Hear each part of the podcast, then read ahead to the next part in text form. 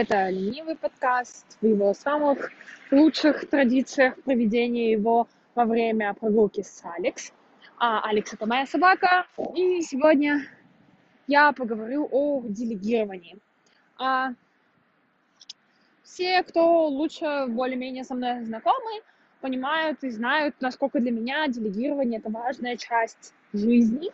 А идею делегирования я прежде всего взяла из книги «Четырехчасовая рабочая неделя», а, которая говорит о том, что мы в современном обществе должны больше э, следить о том, э, насколько высоко наше качество жизни.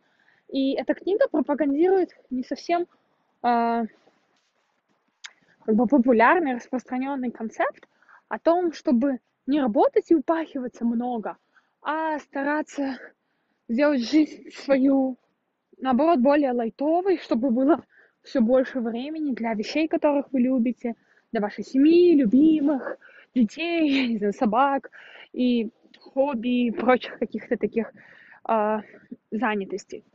А, вот, соответственно, одна из идей, наверное, которую интересно и начала сейчас больше получать популярность э, из этой книги, это возможность переезда в более дешевое место, э, что позволяет людям, работая меньше, жить в тех же самых э, в тех же самых условиях комфорта и поддерживать высокий уровень жизни. Ну, например, это тот вид жизни, который, наверное, практикуют профессора Назарбаев университета, да, когда они приезжают с западным образованием, иногда гражданством в развивающуюся страну Казахстан, где, получая большую а, зарплату по меркам международного рынка, тратят гораздо меньше, чем тратят их коллеги, проживающие условно в США, а, и тем самым поддерживают, могут работать чуть меньше, переживать за многие вещи меньше – и, соответственно, поддерживать высокий уровень счастья. Это было нефтемское юридическое отступление, которое не имеет никакого отношения к делегированию, поэтому а, продолжим говорить про делегирование. Делегирование говорит о том, что вы должны для того, чтобы сделать свою жизнь счастливее, постараться дать те задачи, которые занимают у вас очень много времени, куда-то на аутсорс. И в это время стараться э, наслаждаться э, теми вещами, которые делают вашу жизнь лучше. А банальными, наверное, э, примерами является аутсорс таких вещей, как уборка, готовка э, и какие-то другие бытовые вещи. То есть, э, да, вы можете не любить убираться, а, это может занимать у вас половину воскресенья. Поэтому, если вы заплатите а, клининговой службы там, за уборку вашей однокомнатной или двухкомнатной квартиры 5-7 тысяч тенге, то э, вы освободите себе половину выходного. И если вы уже знаете, сколько стоит ваш час, возможно, это гораздо более выгодно э, заплатить эти деньги и не тратить свое дорогое время на то, чтобы заниматься уборкой. Там аналогично, да, проходит с готовкой. А, например, у меня есть друзья, которые уже несколько друзей, которые, а, ну вот, начали практиковать такой образ жизни, когда они а, нанимают а, человека, который раз, несколько раз в неделю готовит им а, еду, соответственно, это все еще дешевле, чем ходить в рестораны на постоянной основе на завтрак, обед и ужин, но а, помогает им кушать домашнюю еду, которую им самим не нужно готовить. Кушать ее вкусно, качественно и дешево, а при этом экономля свои нервы, время и силы. А, да, раньше я всегда была вот этим адептом максимального делегирования бытовых вопросов. Мне а, не нравится до сих пор убираться, а, я не готовлю очень долгое время, и я, а, ну, конечно, там занималась какими-то вещами вроде стирки, но мечтала, что когда я вырасту и стану большим человеком, я смогу полностью жить как в отеле, закидывать разные вещи какой-нибудь пакет для химчистки, горничная будет приходить, забирать их, и все будет почищенное, а еще желательно как-то экологично постирано, где там хлопок стирался на нужной температуре, потому что я персонально до сих пор еще в 25 лет до сих пор не знаю, как нужно стирать вещи. Однако, а, последнее время у меня начался небольшой сдвиг в этом направлении. А, э, не сдвиг, конечно, full time образ жизни домохозяйки, но я начала ценить а, вот эти бытовые вопросы, а, наверное, только уборку, а, потому что мне действительно понравилась вот эта мысль, и мне кажется, я реально ее активно практикую, что а, наводя порядок в доме, ты будто бы делаешь первый шаг для того, чтобы навести порядок в своей голове. Я все еще не люблю а, мыть полы, например, или я все еще не люблю там ходить и вытирать пыль на самых верхних полочках, но мне, в принципе, всегда нравилось, и сейчас я больше не вижу в этом чего-то плохого, и продолжаю с удовольствием это делать, это перебирать свои вещи, выкидывать вещи, которые я больше не ношу, ну, не выкидывать, а в смысле куда-нибудь там отдавать в магазины, и постоянно перерабатывать, пересматривать, да, вообще, какие вещи тебя окружают, нужны они или не нужны, и тем самым наводить порядок в своей жизни. А, вот, например, две другие бытовые вещи, которые я воспринимаю как а, мини-показателем моей продуктивности, это уборка постели утром и мытье посуды вечером. А, уборка постели утром и мытье посуды вечером для меня это как два маленьких дела, которые все еще показывают, что у меня достаточно ресурса. Типа, э, я думаю, для многих из вас не секрет, что у меня могут быть проблемы с продуктивностью, именно потому что я могу впадать в такие низкие состояния своего а, ментального здоровья, и в такие моменты я, соответственно, а, могу, ну, раньше могла вообще там не вставать несколько дней, не есть, а, не делать самые какие-то базовые вещи. И сейчас мне это, а, не позволяет моя собака, но, б, мне это не позволяет, ну, вот я могу отслеживать, что, hello, если я сегодня поправила постель и помыла посуду, значит, все еще не так плохо. У тебя хватило сил на эти самые базовые вещи. Да, посуды у меня все еще мало, потому что я еще и начала готовить и пока что не планирую. Поэтому нету вот этих изнуряющих э, мытья сковородки, всего остального. Обычно это ложки, стаканы, там редко какие-то тарелки, что делает э, процесс мытья посуды не ежедневным, который такой, типа, помыла посуду утром, помыла посуду в обед, вечером, а иногда позволяет мне это делать просто вечером, за весь день, что делает эту ситуацию немножечко а, более легкой. вот. А, теперь про делегирование каких-то других аспектов жизни. А, с 2018 года а, я периодично, не на постоянной основе, пользуюсь услугами личного ассистента. Всегда это были студенты бакалавра, которые занимались этой деятельностью part-time, и всегда они а, получали ну, какую-то такую сравнимую, доступную для студентов заработную плату. Ну, точнее, большую, чем их стипендия, но все еще доступную для меня, чтобы даже будучи там не просто работающим full time с хорошей зарплатой человеком, а даже типа, вот, предпринимателем, фрилансером, я все еще часто могла себе это позволить. А, какую работу выполняют эти ассистенты?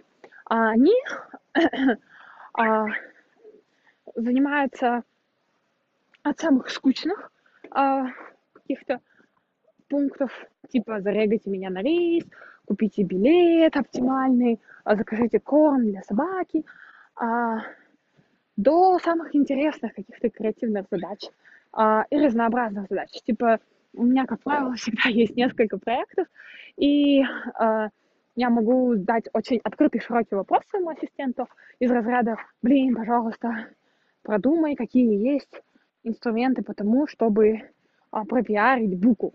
Ну, или там, типа, куда можно резко взять и задонатить, а, ой, там, не знаю, каким-то придумать какие-то коллаборации, как можно пропиарить, там, телеграм-канал, какие сделать, или вообще прикольные вещи, типа, я, больше не хочу пользоваться своим старым айфоном, что мне с ним сделать, там, продать, обменять, отдать сестренке, и вот я прям до сих пор вспоминаю вот этот ответ моего ассистента.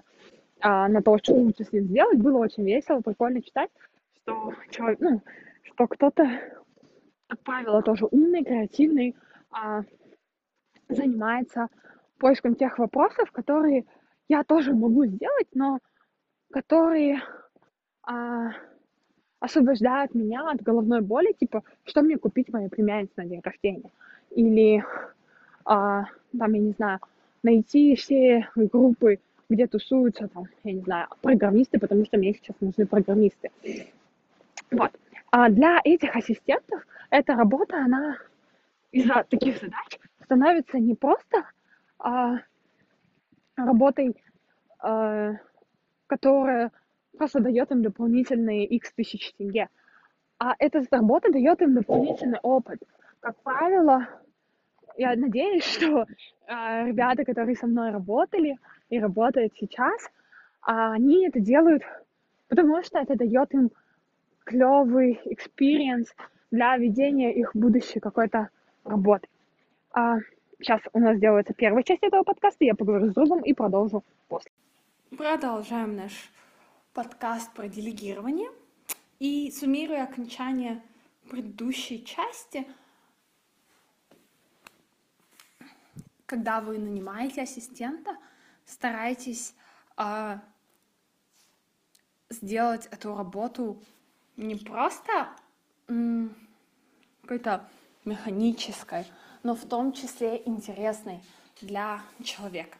Э, конечно, прежде всего ассистент должен облегчать вашу жизнь, а не делать из вас ментора, который должен заботиться о развитии другого человека.